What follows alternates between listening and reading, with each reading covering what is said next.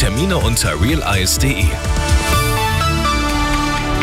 Grüß Gott, es ist 13 Uhr, die Nachrichten mit Sebastian Uhl. Zuerst das Wichtigste aus München und der Region. Unser Tourismus boomt. Noch nie hat die Stadt München so viele Besucher verzeichnen können wie im vergangenen Jahr. Mehr als 18,5 Millionen Übernachtungen ist die beeindruckende Zahl, die Wirtschaftsreferent Clemens Baumgärtner heute präsentiert hat. Und für heuer hat er im Arabella-Interview eine positive Prognose abgegeben. Wir glauben aber, dass 2024 mindestens genauso erfolgreich, wahrscheinlich sogar erfolgreicher sein wird.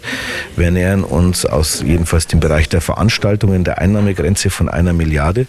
Ja, und das äh, dürfen wir auch einmal sagen. Und da wollen wir auch vor allem den Münchnerinnen und Münchnern Dankeschön sagen, die vielleicht Einschränkungen haben, weil es mal wieder eine volle U-Bahn gibt. Danke für die Geduld, einfach gelassen bleiben, aber München profitiert davon. Highlights dieses Jahr sind die Heim-Fußball-EM und Megakonzerte wie Coldplay, Adele und Taylor Swift. In der Pflege, im IT-Bereich oder im Handwerk. Viele Branchen in Deutschland suchen händeringend nach Fachkräften. Damit sich die Lage verbessert, läuft heute ein Fachkräftekongress. Mit dabei ist Bundesarbeitsminister Heil.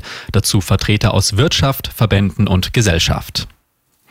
Seit dem Angriff der Hamas auf Israel steigt hierzulande die Zahl antisemitischer Straftaten. Über 140 waren es seither alleine in Bayern, zeigen Zahlen der Münchner Generalstaatsanwaltschaft. Es geht unter anderem um antisemitische Beschimpfungen oder Bombendrohungen gegen israelische Einrichtungen. Und das ist sonst noch los in München und der Region.